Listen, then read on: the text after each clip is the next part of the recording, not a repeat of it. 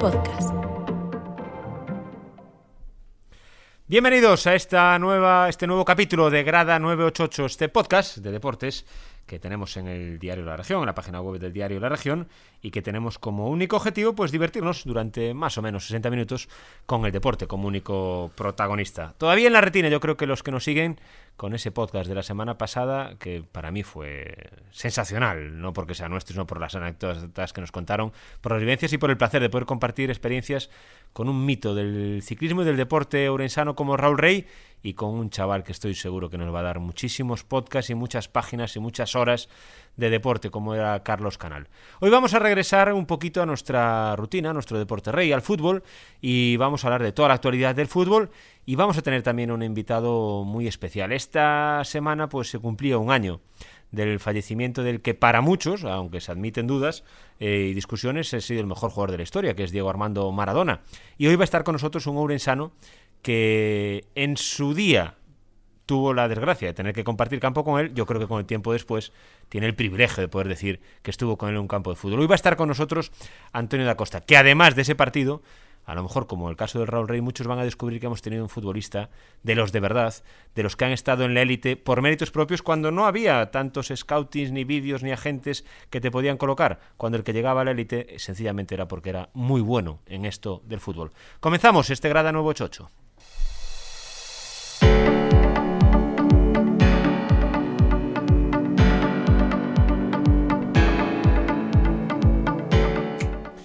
Arrancamos como cada lunes este Grada 988. Antonio da Costa, muy buenos días, gracias por estar con nosotros. Hola, buenos días, gracias por invitarme. Eh, ustedes ya saben lo que digo siempre, ustedes escúchenos eh, cuando quieran. Nosotros grabamos este podcast a casi las 12 del mediodía, son las 12 menos cuarto de la mañana y me acompañan también, eh, como cada lunes, yo se lo agradezco y para mí sí que es un auténtico placer compartir cualquier experiencia con ellos. Xavi Blanco, buenos días. Hoy te traigo a un deportivista.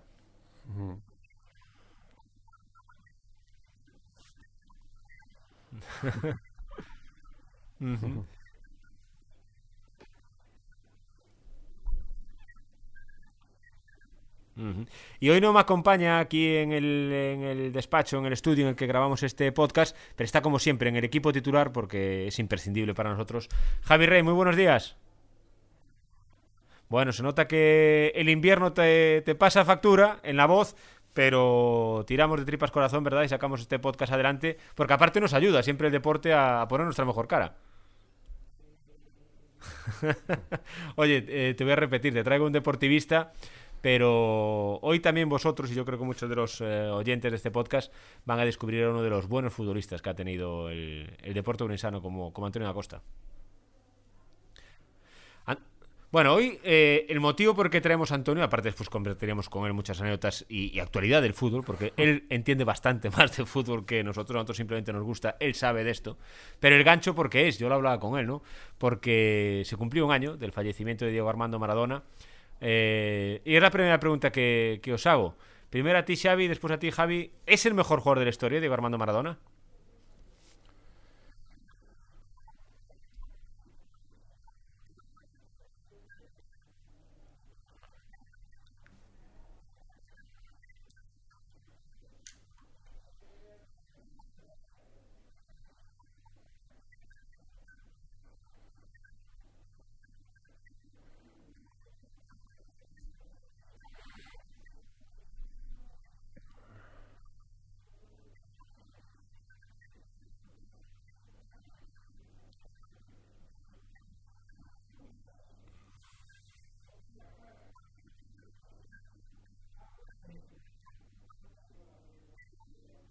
Increíble, increíble eso.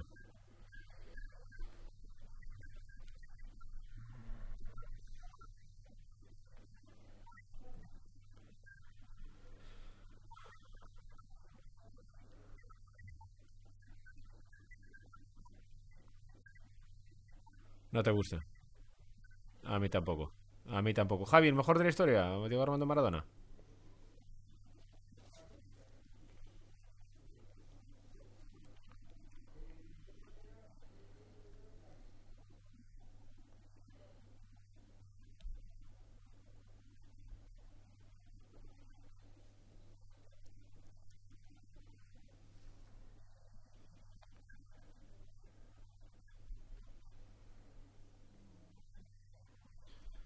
Bueno, le voy a preguntar al único de los que estamos en este podcast aquí, habrá más gente, lógicamente, el único que puede decidirlo después de haberlo sufrido. Antonio, tú tuviste, yo dije al principio del programa, aquel día la desgracia de tener que compartir campo con él. Tiempo después tiene que ser una pasada el poder decir, es que yo jugué contra Maradona. Para mí fue una suerte, lógicamente. Yo en esa temporada 83-84, jugar contra el Barcelona, eh, jugar contra Diego Armando Maradona, que era el jugador en aquel momento el más importante que había en el fútbol mundial, pues lógicamente fue un, un gustazo. Es verdad que eh, era muy difícil, era un jugador muy difícil de marcar. Yo tuve la, eh, me encomendó al entrenador en la charla que, que estuviera pegado en todo lo que pudiera, que jugara lo menos posible. Esos marcajes que se hacían antes individuales, eh, seguirlo a todas las partes.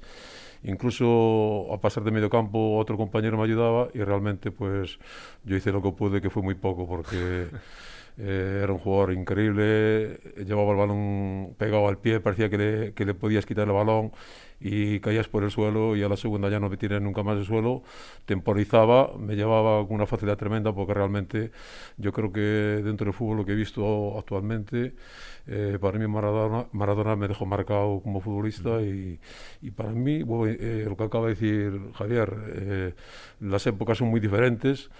Eh, los campos también eran muy diferentes, el- la forma del fútbol ha evolucionado bastante, pero yo el futbolista que he visto más importante en un campo de fútbol para mí fue Maradona. Estamos hablando de la temporada, como dice Antonio, 83-84. Sí. Estamos hablando de Luis Ichar, ese jugador Sí, Luis Ichar en Mallorca. Antonio ese año estaba en el Mallorca, en, la, en la primera división.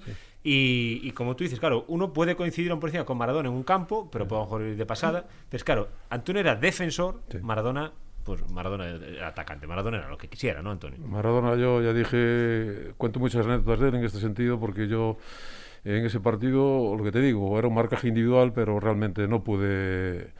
Yo siempre digo esta frase a los jugadores que he entrenado.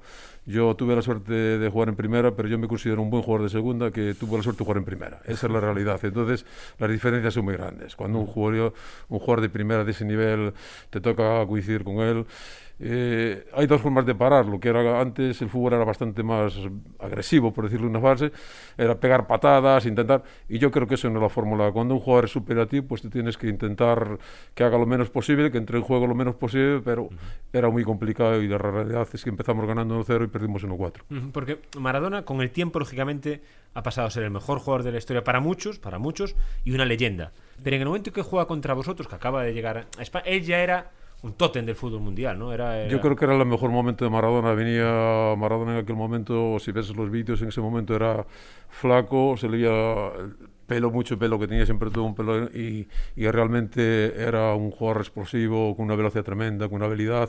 Un tren Yo- muy bajo, ¿verdad? Tenía el, eje muy bajo. Sí, pero tenía un- Las piernas las muy piernas muy potentes y, y llegaba a todos los sitios. Era yo increíble. Yo la verdad es que ya vuelvo a repetir. Ahora quiero comprobar una cosa que sí que te podemos comprobarla, que es el- las comparaciones de Messi y Maradona.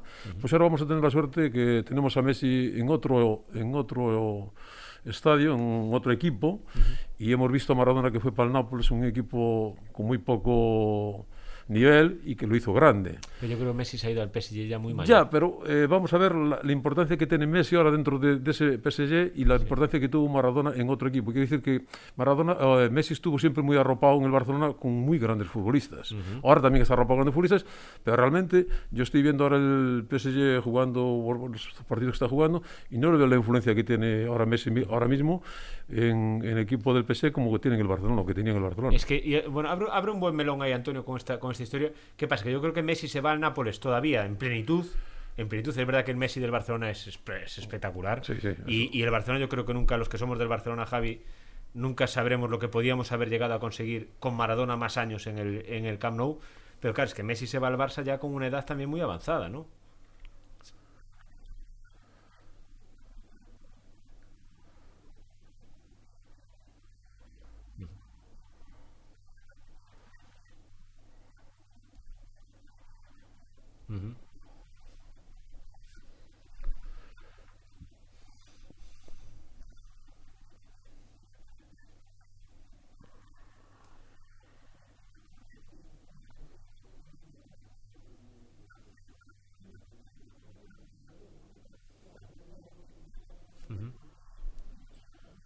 Es que yo, por ejemplo, te pregunto a ti, Xavi, también. Para mí, Messi, para mí, Messi, yo le he visto hacer yo he visto a Maradona, he visto a Maradona. Y para mí, Messi ha sido más que Maradona, pero también lo matizo.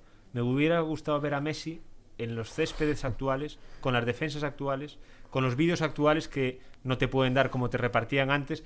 Probablemente Maradona en esta época, ahí sí que admito la duda, podría ser mejor que Messi. Y porque Messi es verdad que juega con ciertas ventajas que Maradona no tenía, ¿no, Xavi?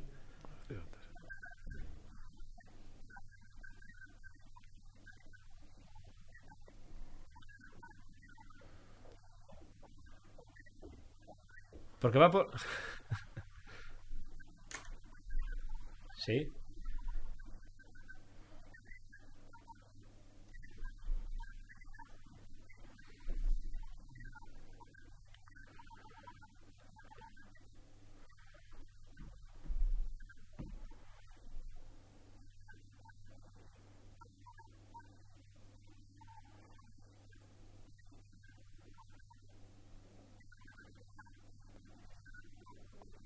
Sí.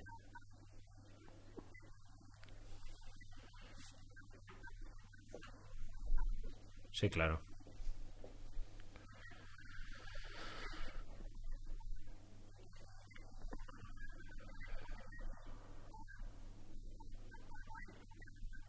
Uh Ansu Fati. Ansu, Ansu Fati.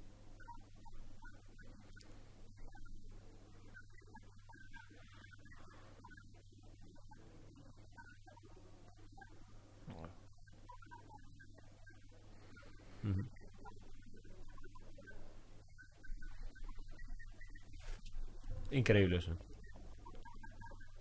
Sí, sí.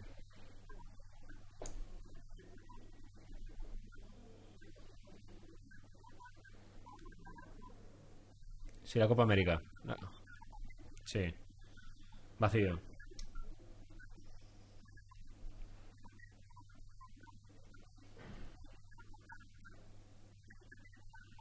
Sí.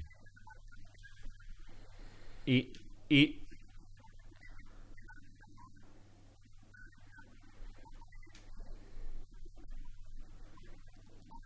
y, un dato, yo creo que hay que insistir también mucho en eso. Los más jóvenes que escuchen este podcast, si buscan vídeos de terrenos de juego en España de, primera división, es decir, Antonio jugaba en Mallorca, que por climatología ya Luis Ichar no era de los peores, es decir, pero si uno busca las gaunas, si uno busca estadios de fútbol, ¿cómo estaba el césped en los años 80 y pico, 90? A, Tocha, en campos pequeños, eh, era muy... O sea, las comparaciones son, son odiosas realmente, porque ver el fútbol actual a ver el de hace pues 20 años o estamos hablando del año 80 y pico, pues es, es muy difícil. O sea, los campos eran, a pesar de que hoy eh, se juegan en, los mismos campos que antes, pero los césped no son iguales. El Bernabéu y el Nou Camp siempre han estado bien, el, el Vicente Calderón, los campos ese siempre, pero otros campos no estaban tan bien. Y después, yo creo que lo que más eh, repercute aquí es el tema de cómo se jugaba antes al fútbol y cómo se juega ahora. Ahora el fútbol ha evolucionado para, para bien, lógicamente, las figuras se pueden jugar tranquilas, pero antes los marcajes, como dije, eran individuales, a las figuras, a Kempes, a, a Maradona, eran individuales y, y se les seguía, y era muy difícil que, que jugaran. Entonces, la calidad que tenían, podían sa, eh, sacarse de esos marcajes individuales. Hoy en día no se ven marcajes individuales a ningún jugador porque sería antipo, no sé cómo decirlo, eh, antiguo, antiproducente, pero yo siempre dije que si tú pones a un jugador pegado a otro compañero, a otro jugador, es muy difícil que entre en juego. Y en cambio ahora, pues eso no se lleva porque queda mal y, se hizo en algún partido y parece que era eh, antiguo. A, Xavi se le ocurrió este fin de semana y le cayeron palos por lados por poner a Eric García sobre, sobre Moy Gómez en el partido de, Villarreal. Las etapas están para las que están y yo siempre digo lo mismo. Maradona en su época para mí fue el mejor. Yo he visto también, tuve la suerte de, de ver jugar a Cruyff también, que fue impresionante, era diferente.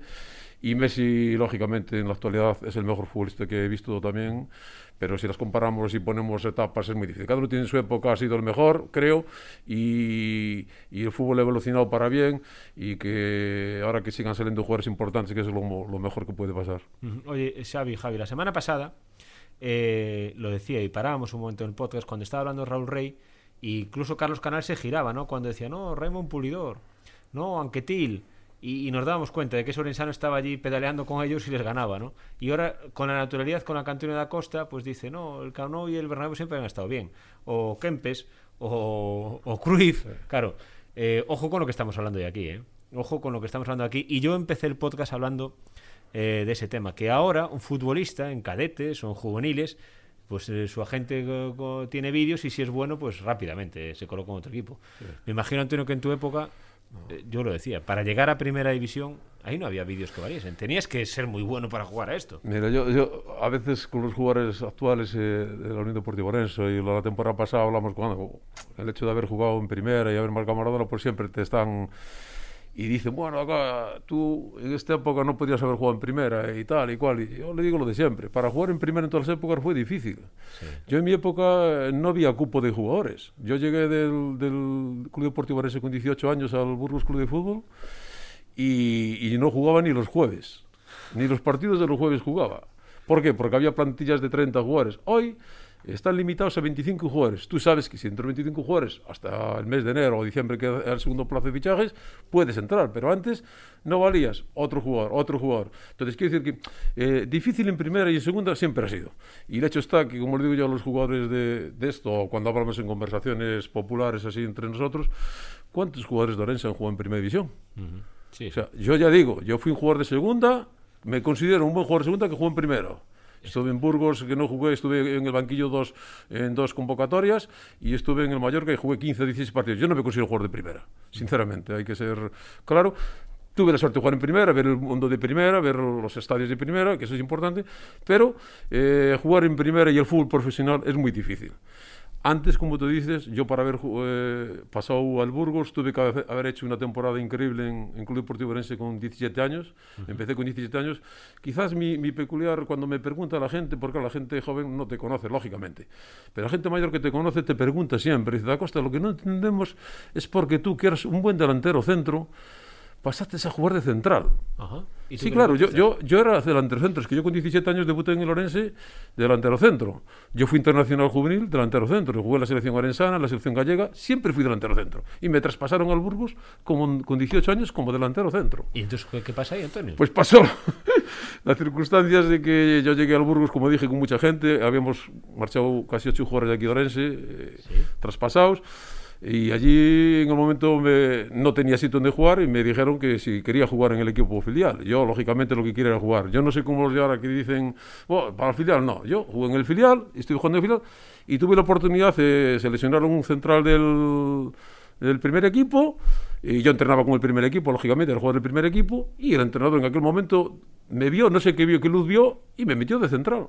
Realmente, pues... Pero ¿y pregun- ¿el entrenador pregunta o dice Antonio? No, no, no, no, no, no, Antonio de repente se le dio la, la, venada, me metió de central en los partidillos de los jueves, lógicamente, claro. Primero, y me vio de central y en aquel momento ya, ya jugué de central y me quedé de, jugar de central y bueno, de medio centro defensivo eh, durante toda mi vida. Pero claro, la gente mayor siempre me dice aquí en Orense, la que, la que te conoce, dice, Antonio, es que tenemos- creo que eres un delantero centro espectacular.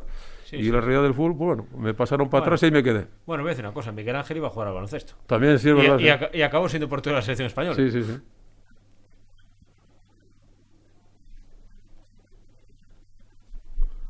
Sí. sí, sí. sí. Es que es más fácil, es más fácil jugar de, de central que delantero. ¿eh? Yo te lo digo yo también. Es verdad. Es más fácil. De cara todo se ve mejor.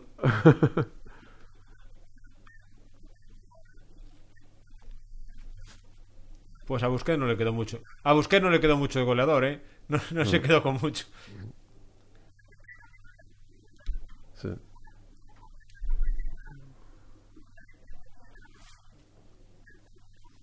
En realidad.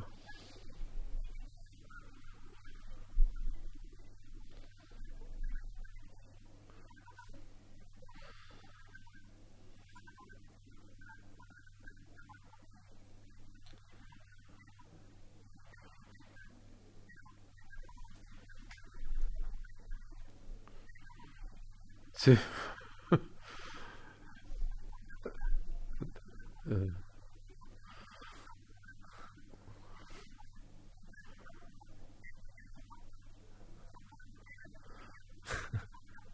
mm. bueno, Sí, sí, sí. cada uno. Bueno, yo, eh, anécdotas, eh, estas muchas. Por ejemplo, eh, yo ya estoy contando esta anécdota de que pasé de jugar de, de ser internacional juvenil, porque fui internacional juvenil de sub-18. Sí, Jugué en Murcia contra Suiza y pasé a jugar de, de central. Pero también tengo que contar que en ese año en primera eh, se jugaba sistemas con hombre libre también, si os acordáis. Sí, un- claro. Bueno, que era un, cho- era un chollazo para jugar ahí en ese puesto. Y yo empecé jugando el primer partido contra el Salamanca de, de hombre libre. En 15 partidos, esto es una anécdota muy bonita, jugué de libre, de central, de lateral derecho, de lateral izquierdo, de medio centro defensivo. Y el 15 partido me fui para la grada. Tuve la mala suerte, tuve la mala suerte que echaron al entrenador, echaron al entrenador. Sí. Y ya después eh, volví a entrar en el equipo, pero bueno, que quiere decir que muchas veces se juega a tantas vueltas, hay que saber adaptarse a él y, y no tanto. queda otra. Después con el tiempo te das cuenta que el fútbol tampoco es tan importante como uno piensa, porque cuando estás jugando al fútbol lo vives de una... Yo, por ejemplo, que he sido, vuelvo a repetir, yo no he sido un gran futbolista a nivel de jugar en primera, pero sí que me considero el profesional como, como he sido yo, yo creo que no ha habido nadie. O sea, igual que yo habría muchos, pero más que yo no ha habido nadie. Yo viví para el fútbol de niño y viví para el fútbol porque sabía que podía ganar dinero de esto y desde el primer momento lo vi claro, tenía que cuidarme, siempre me cuidé. Mucha gente dice, no, las compañías, sí, es verdad. Yo, eh, tú me conoces, sabes que soy de Covadonga, de barrio Covadonga, y tuve mis influencias. En cambio, yo me dediqué para el fútbol en cuerpo y alma. Y al final tuve la suerte de, de poder jugar en primera y ahora pues se me recuerda por haber jugado un- en equipos de, de primera y segunda y para mí es muy importante. Y Ahora, tanto. Es lo que queda al Bueno, final. te voy a ¿eh? decir una cosa, Antonio todavía sigue cuidando, ¿eh? Uno ve a Antonio Acosta y Bueno. no sé para qué iba, pero todavía está para, para dar unos toques al balón, ¿eh? Bueno, ahora al parado, Sí, sí. al parado entreno, Se los, sigue, porteros, se sigue. entreno los porteros y ya tengo buen toque. Se sigue, se sigue, se sigue, se sigue cuidando. Oye, chicos, ¿os parece hablamos un poco de la actualidad del fútbol nacional, si os parece? Eh, tenemos pendiente, yo hablé todavía con el, el viernes, tuve el placer de estar con, con Bernardino González en la, en la reunión del jurado de Premio Más Deporte. Tenemos pendiente un podcast con Bernardino también, ¿eh? para hablar de, de arbitraje. Este, este lunes se ha librado de una buena, ¿eh? pues ya va a venir Bernardino hoy por aquí. Eh, yo no sé cómo explicar o cómo se puede entender. Yo soy del Barça, ¿eh? lo reconozco, lo digo siempre. Pero es que la mano de Piqué Sí. ¿Cómo es posible? Puede ser que el árbitro no la vea. O puede ser que el árbitro la vea y diga, no, antes hubo un rebote que lo hubiera visto mal. Pero ¿qué pasa el del bar? ¿Cómo no ves?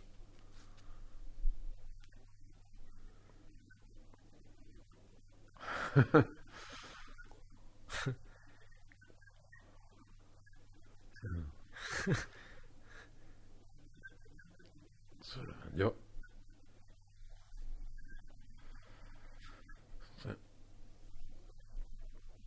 Adiós. Adiós.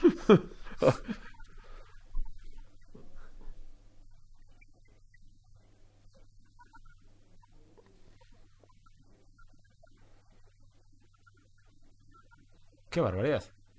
Pero la mano no es. pe- pe- Pero, la mano, claro, pero toca la tapa la, mano- trayectoria de, precisamente de que va al jue- a- a- podía ir a gol, lógicamente. No, iba gol, no, no. es iba que a gol, iba iba a gol. gol, que... Ya, Xavi, pero... Sí.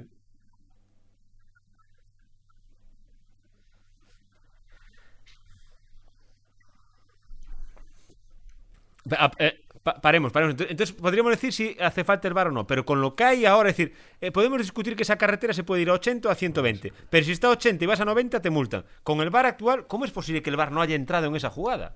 ¿Cómo es posible eso?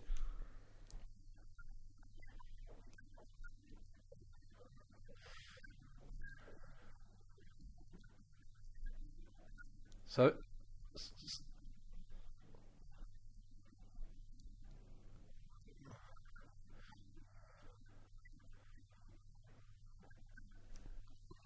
Tienes que entrar, tienes que... Yo, yo lo único razonamiento, y os planteo la, la duda, la duda, ¿eh? En el minuto, eh, antes del minuto uno, puede haber una expulsión a Parejo eh, que le clava los- lo- la bota a, a Busquets en el tobillo, en el minuto sí, uno. sí. Y el VAR tampoco entra. Puede ser que entonces es doble error, no es que por justificarlo. Que el del VAR diga, no he dicho nada con Busquets, ahora no voy a decir nada con esto. Porque es que si no, no tiene ningún tipo de explicación. Que es doble error, todavía sería peor. Antonio, tú Bueno, qué- yo, yo creo que el VAR en esa jugada debiera haber entrado. Lógicamente es una jugada muy clara yo creo que le pega la mano clarísimo, lo ve todo el mundo y que debe haber entrado. Pero yo, lo del VAR a veces es, es incomprensible. Muchas veces entran en jugadas que no, no le ves que tengan tanta importancia, entran y es como las tarjetas.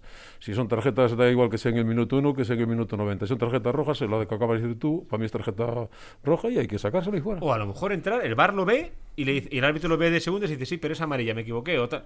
Pero ah, el, VAR, si existe el VAR, otra cosa que lo quitemos. Para no. eso está. Está para eso. Es que la, ma- la mano de Piqué, yo soy muy del Barça. Qué pena que no hubiese, cuando jugué yo en el Deportivo, aquel Deportivo Celta, Xavier, que me pitaron un penal también fuera del área y, y nos subimos a primera por ese partido.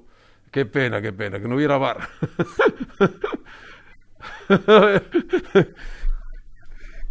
qué pena. Bueno, es una anécdota pero, simplemente. pero- pero el VAR, por ejemplo, a lo mejor, que es otro melón que se puede abrir, a lo mejor tiene que dar para eso.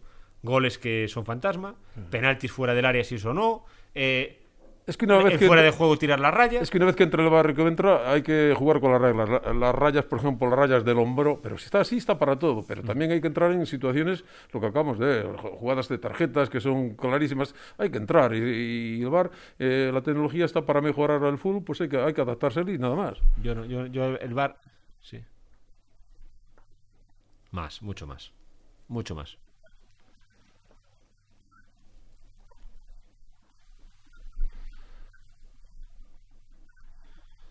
Qué barbaridad. No,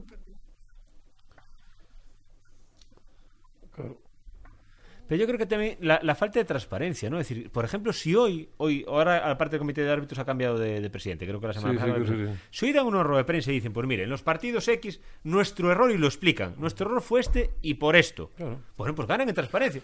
Claro. Claro.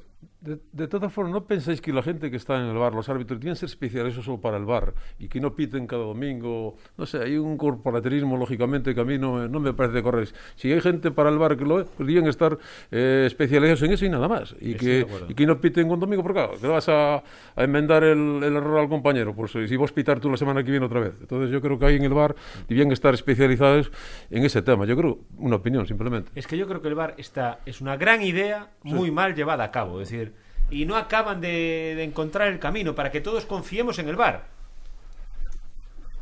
Claro, sí, sí. Es que lo del sábado. Sí, dime, Xavi.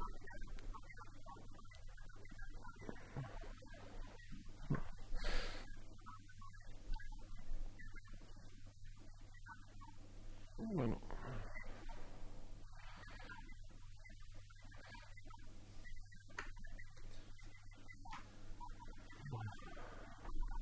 Que quede para eso. El fuera de juego, el fuera de juego, que la raya sí Claro. que no falla, la, Sí, fuera- eso- la ahí- raya no falla. eso es importante, Que, eso que sí. entre el balón o no, lo que- si el penalti es fuera del área o no. Es- es decir, y todo lo que sea interpretación, decir, oye, el, el ar- el VAR no va a entrar en interpretación. Que algún día habrá un penalti escandaloso que el árbitro no lo ve, es un ser humano, se equivocará. Pero ya sabremos que no. Pero es que de esta manera estamos pendientes. En el minuto 10, yo es que estábamos viendo el partido por la tele diciendo, bueno, llamarán al árbitro y pararán. En el minuto 10 yo pensaba Sí, decir, sí. pararán el partido.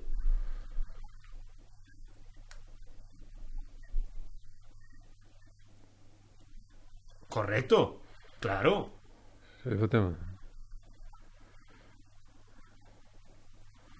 Claro, pero es que entonces tendremos que, insisto una vez más, que a mí yo estoy a favor del VAR, pero estoy en contra de que no están llevando bien a cabo el VAR y no lo están explicando, están siendo humildes. Mañana tiene que ser un árbitro y decir, han mire, equivocado. Exactamente, o, o- o- o que te digan, mire, no es penalti de Piqué por este, a lo mejor nos dan una explicación que nos quedamos todos diciendo, ah, pues tiene razón, no creo que la encuentren, pero que, que tengan algo de transparencia. Por eso, pero que tengan algo de transparencia. Que tengan transparencia y diga, oiga, nos hemos equivocado en esta jornada en todo esto. Y a la vez, eh, hemos, no hemos pitado esto por esto. Y todos empezaremos a creer un poco más en el bar. Yo creo que los árbitros debían estar en ese, eh, igual que hacen rueda de prensa los, los entrenadores, los jugadores, al final debían también, si se equivocan, también debían decir la realidad, porque no pasa nada, se han Para equivocado y yo creo que el VAR en el fútbol, hombre, el VAR ahora con el VAR es más justo todo, porque es mucho más fácil de, de calibrar, pero realmente también el fútbol ha, ha perdido un poco de, de lo que tenía antes, eh, llegábase eh, la duda, pues yo ahora creo que sí, es más, más justo, pero eh, te paran continuamente el partido, un minuto, dos minutos, a mí Antonio, me- no me hace mucha gracia. Me pasa a mí, no sé si pasa a Sinceramente. que estoy viendo un partido del Audio Ourense, del Arente, estoy viendo un partido de nuestros fut- de nuestros equipos y cuando entra gol me quedo parando y digo, ah, ah, bueno, aquí no hay bar, si puedo- lo puedo celebrar. Es decir, que es que, es que me- yo tardo en celebrar los goles ahora. Porque siempre te quedas con el ojo. A ver, miras Claro. ahí qué pasa. Alguien levanta una bandera por ahí. Es que los goles son ahora, son goles light. Por ejemplo, el gol de Villarreal, Javi, el gol de, de John, el Barça lo va a celebrar cinco minutos después. Sí, sí, sí. Sí, lógicamente.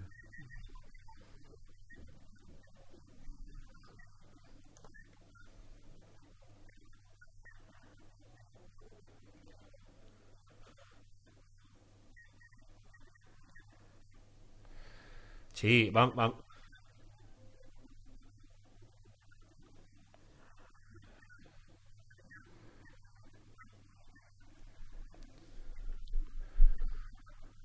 Claro. No.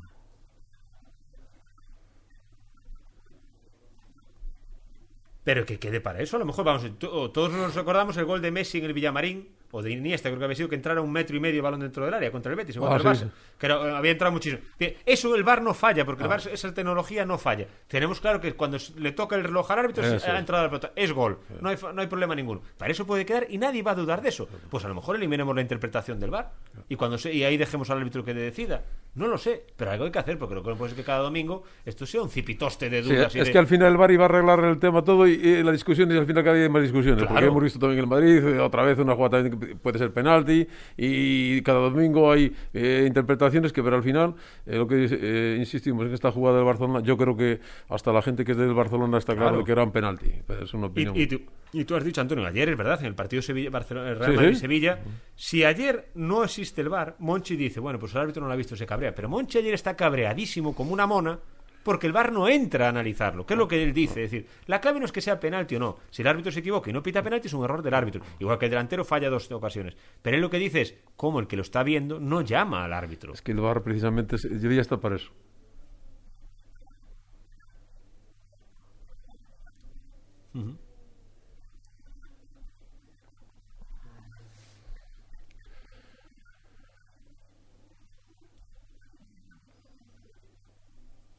Yo es que creo que yo, yo es que cada vez soy más partidario de que el VAR quede para, para lo que es impepinable. Para los goles, fantasmas, para fuera del área. Yo también. Para, y la interpretación que siga siendo. Para eso está un árbitro y dos linieres y se acabó. Y se confunde, pues se confunde y, Y no pasa nada. También y hay que confiar en ellos. ¿eh? Porque también digo una cosa. Cuando uno ve el fuera de juego, pueden acertar o fallar, pero por un milímetro, por un centímetro. Son es espectaculares los complicado, eh, linieres. la ¿eh? verdad que lo hacen, lo hacen muy bien. Para mí los linieres son mejores que Sí, los árbitros sí. todavía, ojo, ¿eh? Es- eh, ya es imposible, no fallan porque, fuera de juego. porque a veces no hace falta ver el bar para saber que se han levantado es fuera de juego. La Es verdad que es- en eso son espectaculares. Y ahora toda la razón. Yo Es te doy toda razón. es y me parece mucho más difícil el trabajo de un linier, que eso, eso es un minuto de cómo está saliendo el balón o no, y no se equivocan por medio No, no se equivocan, eso jamás, es verdad. Los, lini- la- la- el los linieres están acertando eh, totalmente 100% que sí. Pues ya está, habrá que confiar un poco más en los árbitros y en los linieres.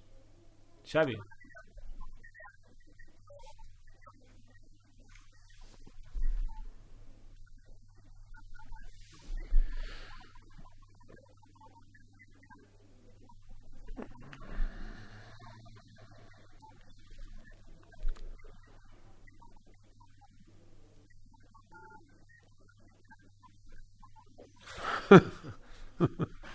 Sí que es cierto.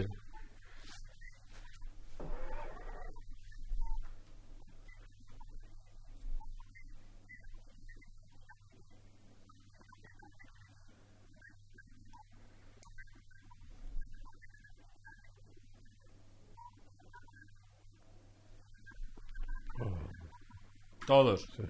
No, no, Eh, Xavi, es que a cámara lenta soy yo árbitro.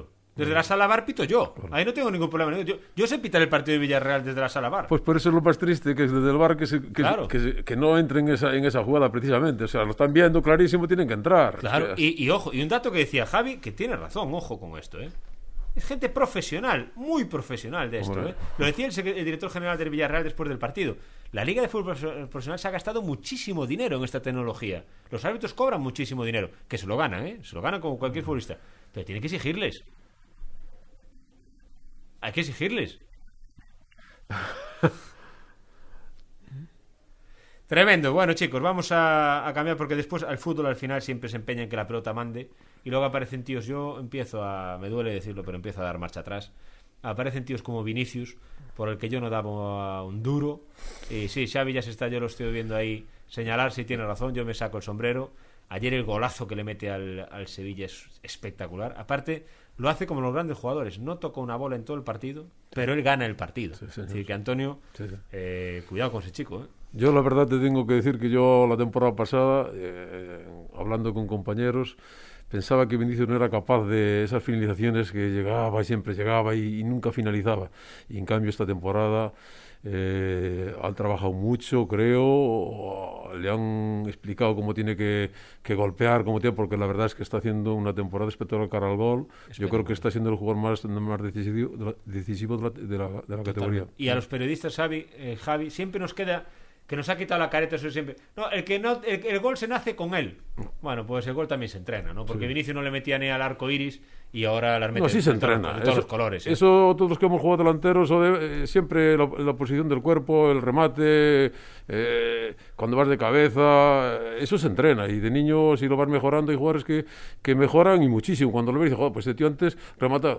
Joder, eh, siempre hablo yo con Hugo de ese tema. Así le digo, Hugo, tú, si tú bien de pequeño tienen que haberte mejorado en estas esperas, serías jugador de, de primera seguro. Y siempre dicen broma, no, estamos hablando porque siempre Hugo llega y, y es capaz de hacerlo mejor y llega y falla eh, jugadas que es increíble, pero es verdad. De niño tienes que mejorar esas cosas, esos conceptos delanteros de la base, es muy importante.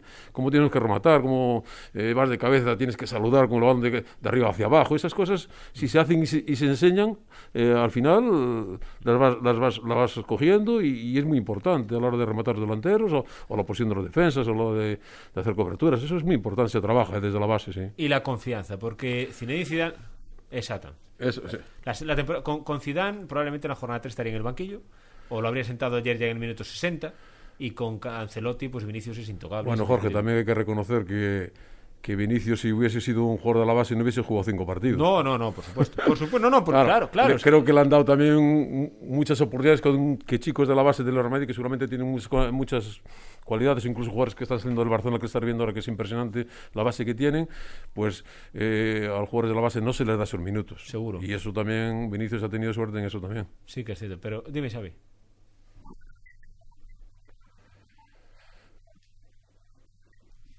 Todas.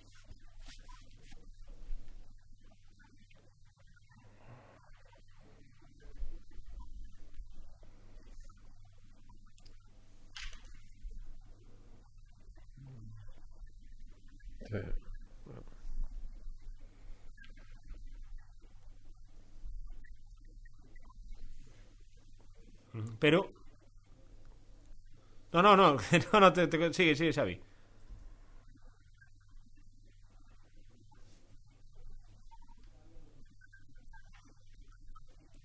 Ahí va, ahí va yo, que es cuando yo me quedaba con eh, la temporada pasada cuando decían, es que el PSG pide Mbappé y decían algunos programas decían, no, el Madrid no debe cambiar a Mbappé y yo decía, pero Dios mío, pero cómo no va a cambiar el Madrid a Vinicius por Mbappé si Mbappé no le mete un gol al arcoíris, estos del PSG están locos.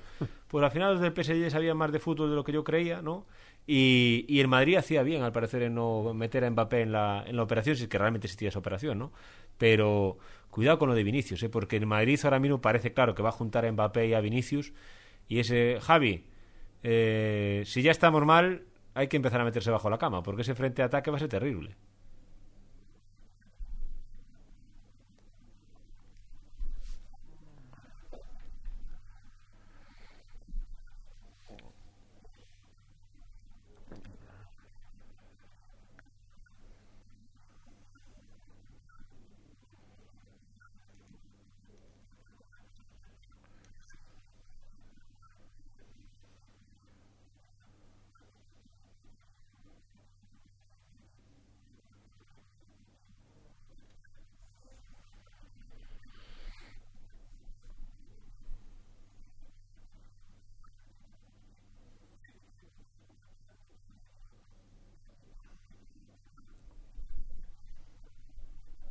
Pero es normal. Pero es normal también que el Madrid y el Barça no son el Celta, el Depor o el Sevilla. Es decir, es que el, Madrid- el Barça ahora mismo, ¿por qué lo hace? ¿Lo hace por devoción o lo hace por una obligación? El Barça tiene al mejor Messi, al mejor Neymar, y yo estoy convencido que no llega ninguno de estos chicos al primer equipo. Pero, es pero yo creo que es. Y es más, yo eh, eh, soy del Barça, lo vuelvo a decir una vez más. Y mañana. yo- me encanta Ansu Fati. Y me encanta Gaby y me encanta Nico. Y mañana me dicen, oye, viene Haaland. Y digo, por favor. Hombre. Viene Mbappé, digo, por favor. Es decir, y, y- igual que te digo esto, te digo, y viene Canté, y digo, ojalá, por favor. Es decir, y el Madrid eh, eh, tiene a Vinicius, sí, tiene a Vinicius, pero si el Madrid llega a fichar a Mbappé el año pasado, a lo mejor Vinicius hoy no está jugando. A lo mejor hoy no está jugando Vinicius. Es decir, lo hacen por, por obligación en sus equipos. No es fácil confiar en, en este tipo de jugadores, porque el Madrid y el Barça, por mucho que lo digan, no existen las temporadas de transición. No existe el es lo que hay. El Barça dice es lo que hay porque es un discurso vacío. El Barça la temporada esta, si no se mete en la Champions o si no gana absolutamente nada y sigue haciendo el ridículo, va a ser un desastre. Y da igual que digan que es lo que hay o que, bueno, ha servido para que siete jugadores tengan minutos en el primer equipo. ¿Y qué? Eso lo podrá decir el- la Real Sociedad, con todos los respetos, pero el Barcelona y el Madrid no.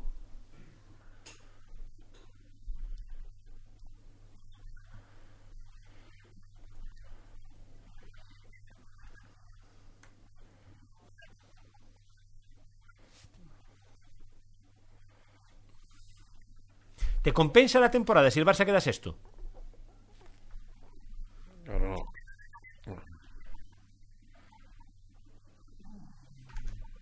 Claro, ¿qué tiene el Barça? Que yo creo que digo, el, Bar- el, el Barça es co- el Barça es como los Gremlins, están ahí los huevos todos a punto de eclosionar. ¿Qué pasa? Que tiene 20 juntos. Ahora es verdad que el Barça tiene a Nico, a Gaby, a Ansu Fati, a, a- que el chico que salió el otro día, a Adde, a Araujo, a Araujo, a Pedri, que tiene muchísimos. Que, que de esos salgan tres, ya va a ser la leche. Ya va a ser la leche si salen tres. Pero a la vez digo, ¿y si el Barça queda sexto? Pero si no ganas nada, si no quedas campeón de nada, al final eso no vale para eso. Es como el tema siempre recurrente de la cantera. La cantera es importante siempre eh, cuando los equipos no tienen dinero. Cuando Claro. no tienen dinero, se recurre a la cantera. Pero cuando están, no se acuerdan de los jugadores que están en la base. Yo creo que la cantera tiene que darse la oportunidad en su momento. Si son buenos jugadores, hay que dársela. El caso de, de Vinicius fue un jugador que se le fichó ya a un coste bastante caro y, lógicamente, se le da esa oportunidad que no se le hubiese dado a cualquier jugador de la base. Eso eh, no, hay, no hay ninguna duda. El tema Totalmente. económico para mí ha, ha sido el, el que ha dado el pase que Vinicius siga y ahora el chico se lo ha ganado realmente. Yo tengo que reconocer que está, me está impresionando y que me está gustando muchísimo.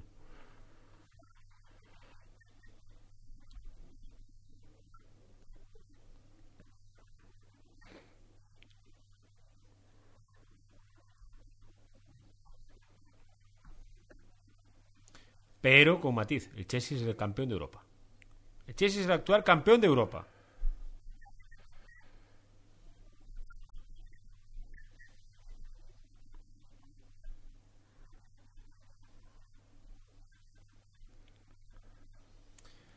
Yo estoy-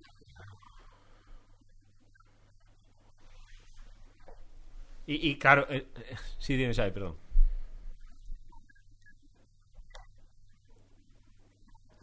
Es-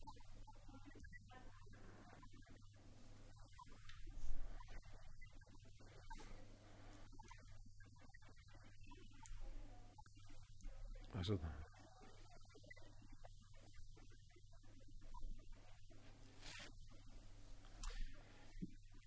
Yo insisto, yo insisto nada más. El Barcelona cuando para mí tocó fondo y tuvo la suerte de fichar al que no quería, fue cuando entró yo en la puerta que quería David Beckham y por suerte para nosotros no vino David Beckham y vino Ronaldinho.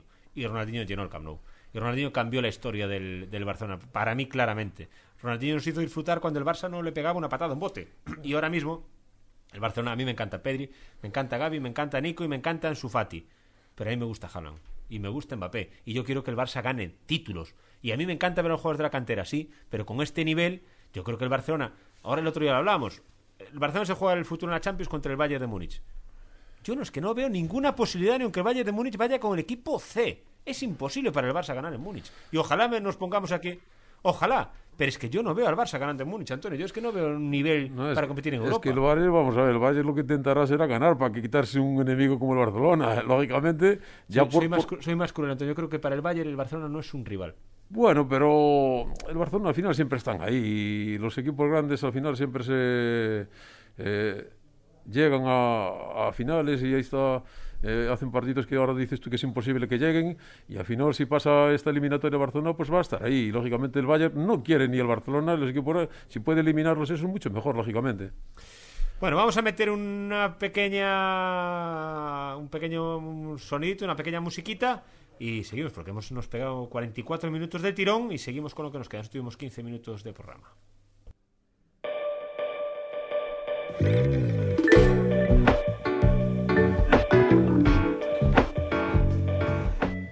Pues seguimos, seguimos con este Grada 988. Como les digo siempre, nosotros no tenemos ni trampa ni cartón. Estamos grabando este podcast y de repente, pues la tecnología falla y hay que seguir. Y nosotros ya estamos de nuevo con, con Antonio da Costa, con Xavi Blanco, con Javi Rey, esta recta final ya del, del programa.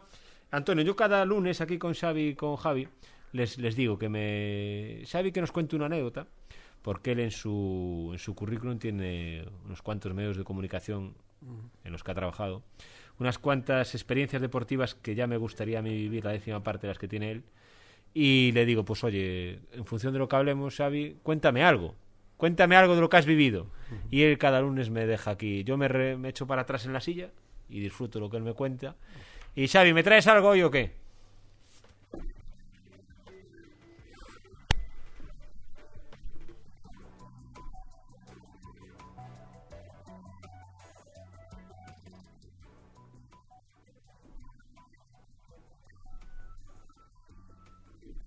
Él nunca lo supo. Nunca lo supo Xavi, pero fue protagonista de nuestro primer podcast. Bueno, a lo mejor sí lo supo y nos escuchó en el podcast y no, no sé. ¿Eh?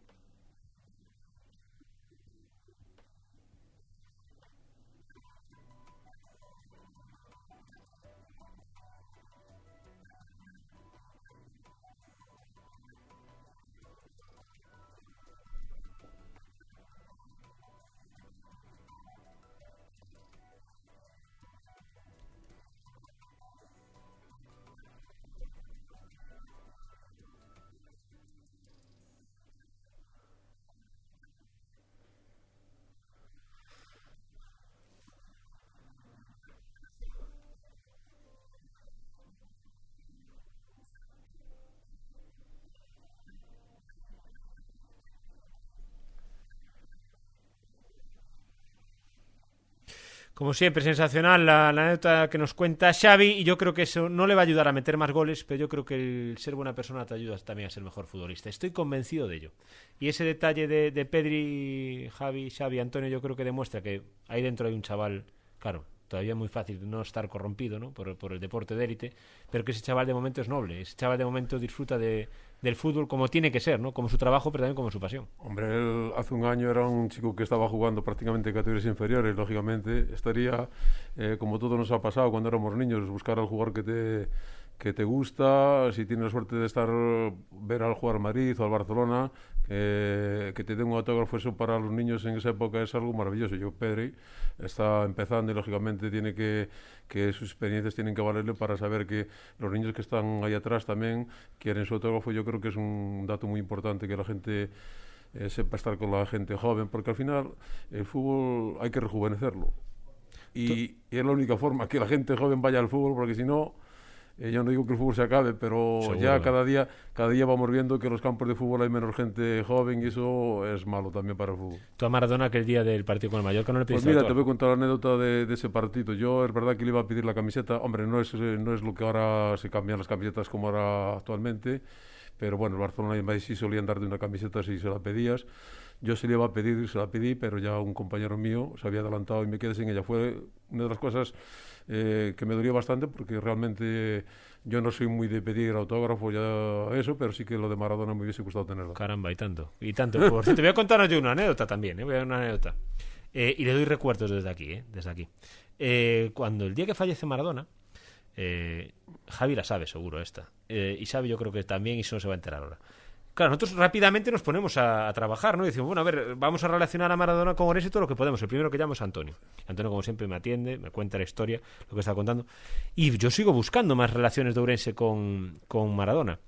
Nosotros tenemos la suerte, yo aquí lo he elogiado muchas veces, en el programa de los lunes también lo digo, de tener un, un colaborador que es Fabián Clinaz, que, que, bueno, escribe del fútbol provincial. Y él es argentino. Y yo simplemente, por curiosidad, le pregunto, le digo, oye, Fabián, ¿quién puede, tú que tienes, eh, quién puede tener alguna relación con Maradona que tenga que ver con Orense? Y él se queda en silencio y me dice, yo. Y yo me quedo, y digo, Fabián, hablo, no digo de que sepas quién es, todos digo relación con él, que alguna vez lo haya conocido, lo haya entrevistado. Y se vuelve a en silencio y me responde, yo. Y me quedo a la tercera y le digo, pero vamos a ver, Fabián, ¿tú alguna vez has entrevistado a Maradona? Y él otra vez con la realidad me responde, claro, tres veces. Acto seguido me suena el WhatsApp y me manda una foto de él con Maradona. Y él es verdad que ha entrevistado tres veces a Maradona, que incluso una cuarta no lo entrevistó porque no quiso y se quedaron hablando en un hotel. Es decir, que me quedé realmente estupefacto, Javi. Cuando hablábamos de eso, no solo una vez, sino tres, y una cuarta no quiso y dijo, vamos a echar un rato de fútbol que lo pasamos mejor. Es espectacular, Fabián. Yo- O Fabián, yo, yo, yo Maradona tuve la suerte, eh, efectivamente, yo cuando estuve en, en Barcelona tu- se nos eh, sancionaron el campo en un partido y jugábamos el descenso de primera división con el Betis, nos fuimos a Barcelona una semana entera, allí en el Princesa Sofía estuvimos allí alojados y entrenamos en la Masía, que es donde entrenaba antes el Barcelona. Y tuvimos la suerte de ver a Maradona entrenando, me lo presentó Verón, Juan Carlos Verón, un chico argentino que, que jugaba conmigo en el, en el Mallorca en el Deportivo, y me lo, me lo presentó, y yo siempre cuento a los jugadores del equipo, siempre, yo, siempre vuelvo a esto, claro, yo al estar metido en el fútbol, pues cuento las cosas que he vivido. Y yo en aquel entrenamiento portero Rutico Echea, y Maradona le dice a Rutico Echea que se pusiera en el medio de la portería y que le iba a lanzar mm, 10 balones en el borde del área, del área grande. ¿Y por dónde los lanzaba? Por el ángulo de tal. Increíble. Nueve balones entraron por la telaraña y uno pegó en la escuadra. Yo vi aquel entrenamiento, que es lo que hablábamos antes del fútbol de contacto que hay ahora. Ver un entrenamiento del Barcelona, donde los jugadores eh, no le hacen entradas, donde no realmente se le, deja, se le deja sacar todo lo que tiene Maradona, yo fue espectacular. Ver entre aquel entrenamiento yo quedé alucinado lo que vi a Maradona. Pues muchas veces digo yo que Maradona no es por el hecho de haber jugado ese partido, sino todo lo que vi en aquel entrenamiento, en aquella hora de entrenamiento fue increíble. No había contacto, no se le pegaban patadas y fue algo para mí que me queda eh, muy dentro y que, y que me gustó muchísimo verlo, muchísimo. Y ahora, eh, yo no sé si será una de sus recomendaciones o no, pero cualquier documental que, que haya, hay muchísimos muy buenos, en Movistar, en Netflix, en Amazon, todos hay, hay documentales muy buenos o recreaciones de la vida de Maradona muy buenos. Pero luego el nivel de Maradona aumenta su valor por la vida que llevó. Claro. Porque Maradona fue capaz de seguir siendo el mejor del mundo con una vida ya por momentos desorganizada. En otros momentos yo digo chantajeado, totalmente ya controlado, manipulado por la camorra napolitana y he seguido haciendo campeón un equipo que como hizo empezó diciendo Xavis, que era un equipo que no contaba para ganarle nunca ningún calcio, ningún escudeto y fue capaz de conseguirlo con él. Javi, ¿tu recomendación de hoy va por ahí o, o nos sorprendes? Sí, bueno, estamos en un... Por cierto, yo no sé si debemos, y desde aquí aprovecho para darle un saludo, ¿eh? porque Fabián está en Argentina por un problema familiar que, que ojalá, ojalá se solucione lo mejor posible. Eh, lo estamos esperando, de hecho lo, echamos de menos aquí a Fabián. No sé si no sé, yo creo que le gustaría. Después discutiremos a Caro Cruz si subimos en el podcast en la página web la foto de Fabián Quinaz con Maradona o no. Eh,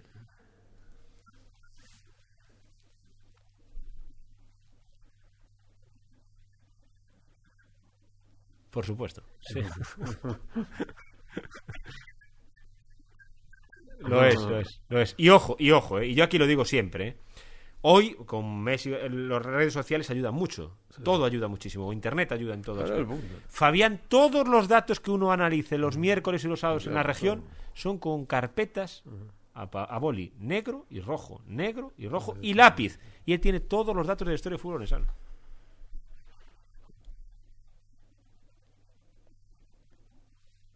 Uno a uno.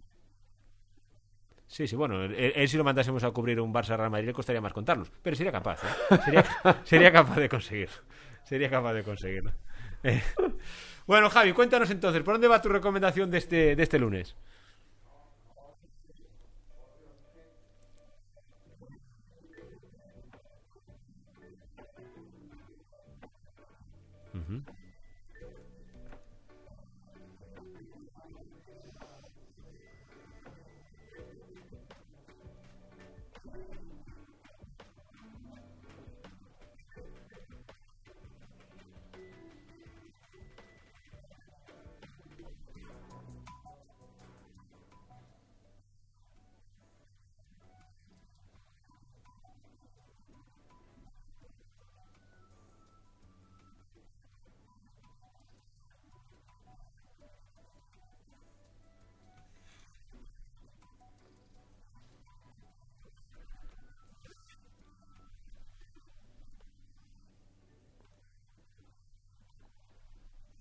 Yo reconozco que mm, he visto varios uh, documentales de, de Maradona. De hecho, estoy viendo ahora de Netflix más que un documental, es una recreación ¿no? de, su vida.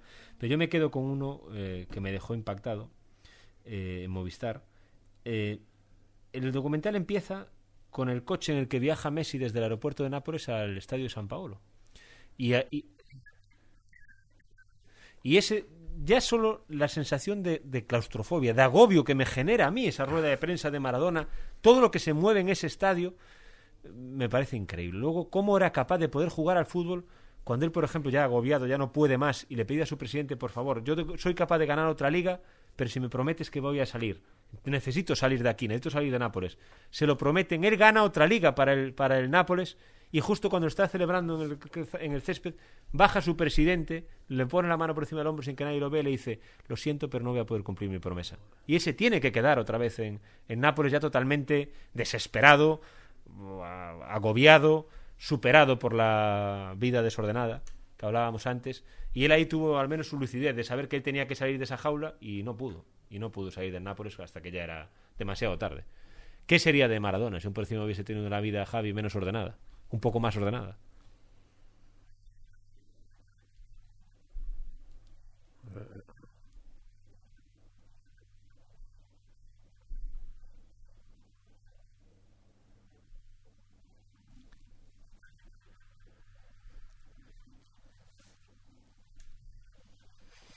Sobre todo en Nápoles, sobre todo en Nápoles. Eh, Nápoles fue...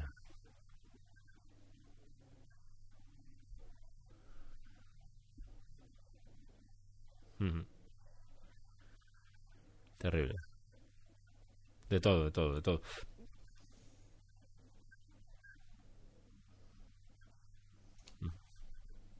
No, esa es mi pregunta. ¿Qué habría sido de él si no hubiese tenido ese, ese entorno? Si hubiera tenido, si hubiera sido un futbolista más, más ordenado, ¿no? Pues imparable.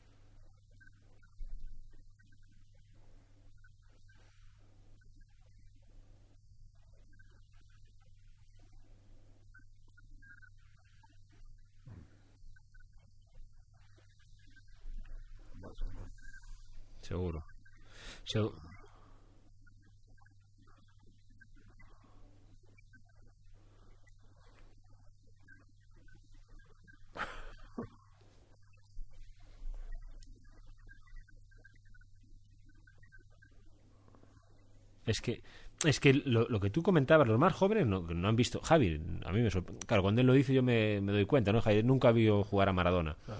Pero, claro, lo que contaba también Xavi la anécdota, Maradona ha sido capaz, imagínense la, lo que llega a ser eso. Él jugó esos cuartos de final, creo que era cuartos de final, del Mundial de Italia 90 en Nápoles, Italia-Argentina. Y la mitad del estadio de Nápoles iba con Maradona. Iba con Argentina, es decir, que es algo increíble. Y Maradona ya en su cabeza no ya iba un poco otra parte del estadio se atreve a pitar el himno de Argentina, que hoy pues hoy, Ah, sí. y Maradona no lo acepta y Maradona reacciona y les contesta desde el césped, les contesta desde y los que estaban de frente tuvieron que tuvieron que verlo, ¿no? Eh, tiene mil, tiene Maradona daría Antonio para para siete podcasts la que sido y la primera parte luego Sí, daría sí, sinceramente ha sido un hombre en todos los niveles. Lógicamente, lo que acaba de decir Javi, hay que diferenciar el Maradona futbolista del Maradona persona. Eh, Realmente yo, insisto, con Maradona futbolista creo que ha sido de los- el- junto con Messi el mejor del mundo que he visto yo. Aunque bueno, hay gente que, como Tomé, que hablaba de fútbol mucho y sabía mucho. de Cruyff.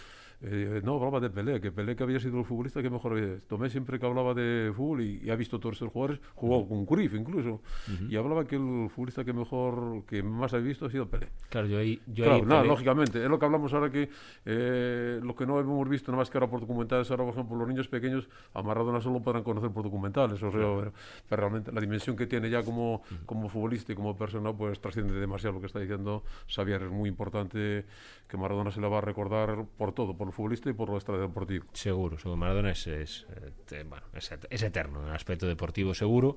Y su leyenda, pues también, por supuesto, por supuesto que sí. Antonio, ¿te lo has pasado bien en el podcast Sí, con sí, sí, nosotros? estoy muy, muy contento de haber aportado mi granito de arena y nada más. Un, agradecer que me hayas invitado y nada más. Para nosotros es un, pues, un placer hablar contigo de, de fútbol, que sabemos que te gusta, pero sobre todo tú sabes de fútbol. Nosotros Bueno, simplemente, no. a nosotros simplemente nos gusta. No te Antonio. creas. ¿Eh?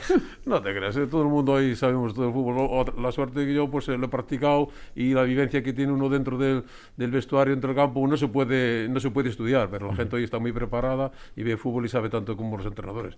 Eso de que por no haber sido jugador, hombre, realmente si tú has sido futbolista, sabes cómo piensa el futbolista que está en el banquillo cuando hablas, sabe ahora cuando llega, sabe lo que ha vivido y lo que le va a pasar a él, porque él lo ha hecho también anteriormente con otros entrenadores, porque eso y entonces eso es una cosa que cuando has sido futbolista eso no se puede aprender, pero el resto pues en el fútbol todo el mundo aprende y mejora y sabe. Lo que sí que todo el mundo opina. A nosotros lo que nos gusta es opinar Es y hablar de fútbol. es importante. Lo que nos gusta es, bueno. es hablar de fútbol y espero que, que se lo hayan pasado igual de, de bien que nosotros. Xavi, veremos eh, la semana que viene, ¿no? Porque la semana que viene es, es festivo. Así que yo espero que en el siguiente podcast, primero tener a Javi Rey aquí ya con nosotros, que eso será ser- será buena buena noticia. Su voz su voz será mejor. Para entonces veremos el Barça cómo va, Javi, si funciona eso que me has contado de los canteranos o si... mm, ya sabes que yo soy más pesimista que tú, pero bueno, veremos lo que pasa. Veremos lo que pasa. Hay que dar tiempo, hay que dar tiempo. Y, nos queda pendiente ese podcast. Hoy habría sido un buen día también, ¿eh? Para hablar con Bernardino. Nos queda pendiente. Yo tengo muchas ganas de hablar con un árbitro de que nos intente explicar. Porque me gustaría saber, lo que digo siempre, cada lunes, que nos explicasen esto por qué y a lo mejor nos ayudaría a entenderlo a todos. El fútbol no se entiende sin los árbitros, eso es verdad. Pero es que normalmente no estamos acostumbrados a entenderlo en el mal sentido. Sí, cuesta, cuesta, cada vez, cada vez cuesta más.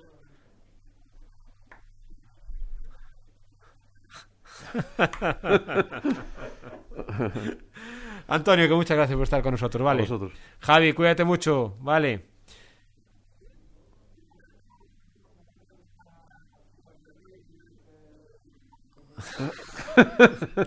Xavi, siempre es un placer escucharte. Cuídate muchísimo, ¿vale? Un abrazo muy grande.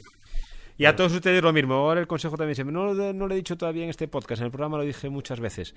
Cuídense también mucho. ¿eh? Creo que nos toca otra vez una rachita en la que nos toca tener algo más de precaución, más de cuidado, pero también tenemos la experiencia de lo que hemos tenido que hacer. Así que seguro que vamos a saber hacerlo y vamos a seguir dando pasos hacia adelante. Estoy convencido de ello. Disfruten del deporte, hagan deporte que también ayuda a estar bien también, que, que nos ayuda a estar más lúcidos. Cuídense mucho, ¿vale? Dentro de, no siete días, dentro de 14 nos vemos aquí en Grada 988. Un placer como siempre, adiós.